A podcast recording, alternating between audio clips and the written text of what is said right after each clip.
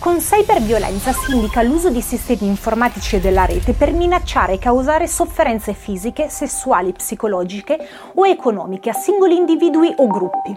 Nella cyberviolenza rientrano il cyberstalking, lo stalkerware, i ricatti, le minacce, il bullismo e gli abusi psicologici. E le vittime nella maggior parte dei casi sono donne.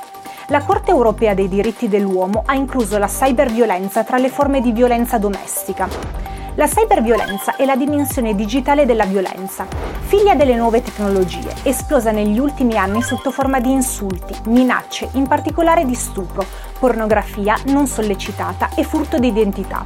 Un fenomeno ancora sottovalutato e sistemico che colpisce soprattutto le donne ed è spesso legato alla violenza offline. L'ONU ha stimato che nel 95% dei casi di comportamenti aggressivi, minacce e uso di linguaggi violenti all'interno degli spazi virtuali, le vittime sono state donne e l'aggressore persone conosciute e vicine, come il partner.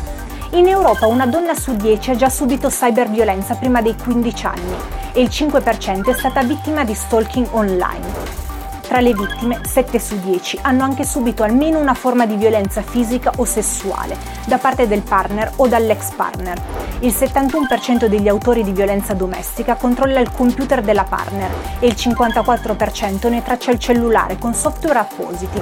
Ma anche violenza da parte di sconosciuti. Secondo Amnesty International, ogni 30 secondi in media una donna subisce molestie sui social. I paesi europei più colpiti sono Germania, Italia e Francia.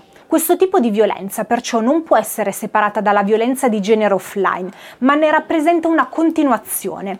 Stessa violenza, ma con strumenti diversi. La cyberviolenza si manifesta in due modi principalmente, online tramite dispositivi tecnologici come per esempio le molestie, il furto di identità o la frode, o ancora la limitazione dell'accesso al digitale, la diffusione non consensuale di immagini o video, la pubblicazione di informazioni personali e private senza il consenso e l'incitamento all'odio. La seconda manifestazione possibile è il cosiddetto cyberstalking, che ha le stesse modalità dello stalking offline, ma la tecnologia lo rende ancora più invadente, amplificando la portata.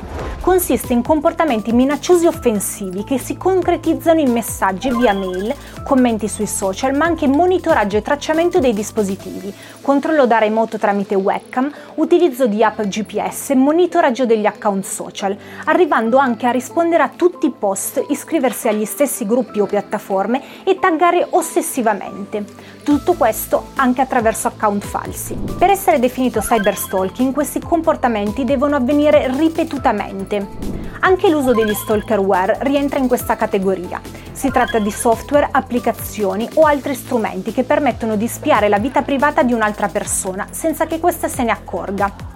Alcuni di questi software sono legalmente commercializzati in qualità di applicazioni antifurto o di controllo parentale. Sono applicazioni che operano però in modalità nascosta, quindi chi ne è vittima non se ne accorge. Attraverso questi software è possibile monitorare in remoto l'intero dispositivo, tra cui anche ricerche internet, posizione geografica, messaggi di testo o chiamate vocali. Sono inoltre in grado di acquisire liste di contatti, gli eventi presenti nel calendario e le foto in galleria. In caso di stalkerware esistono dei piccoli segnali che possono rappresentare un campanello d'allarme e a cui sarebbe meglio porre attenzione. Ad esempio, un proprio dispositivo elettronico è sparito per un periodo di tempo ed è poi riapparso. Anche la batteria va tenuta sotto controllo, da monitorare se inizia a scaricarsi troppo velocemente rispetto al solito. Un consumo di dati anomalo può essere sintomo di questa situazione, a causa dell'invio inconsapevole dei propri dati allo stalker.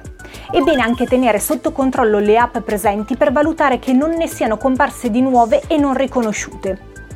Nel caso in cui ci si accorga di essere vittima di cyberviolenza o cyberstalking, il primo passo è quello di rivolgersi al centro antiviolenza più vicino. I centri antiviolenza della rete Dire hanno al loro interno operatrici appositamente formate per fare insieme alle vittime un piano di sicurezza informatica. E inoltre è possibile chiamare il numero nazionale contro la violenza e stalking o contattare la polizia postale. È importante procedere con cautela e soprattutto tempestivamente. Tieniti aggiornato sulle notizie più importanti dall'Italia e dal mondo con la nostra app e sul nostro sito. Segui i nostri canali social per tanti contenuti esclusivi.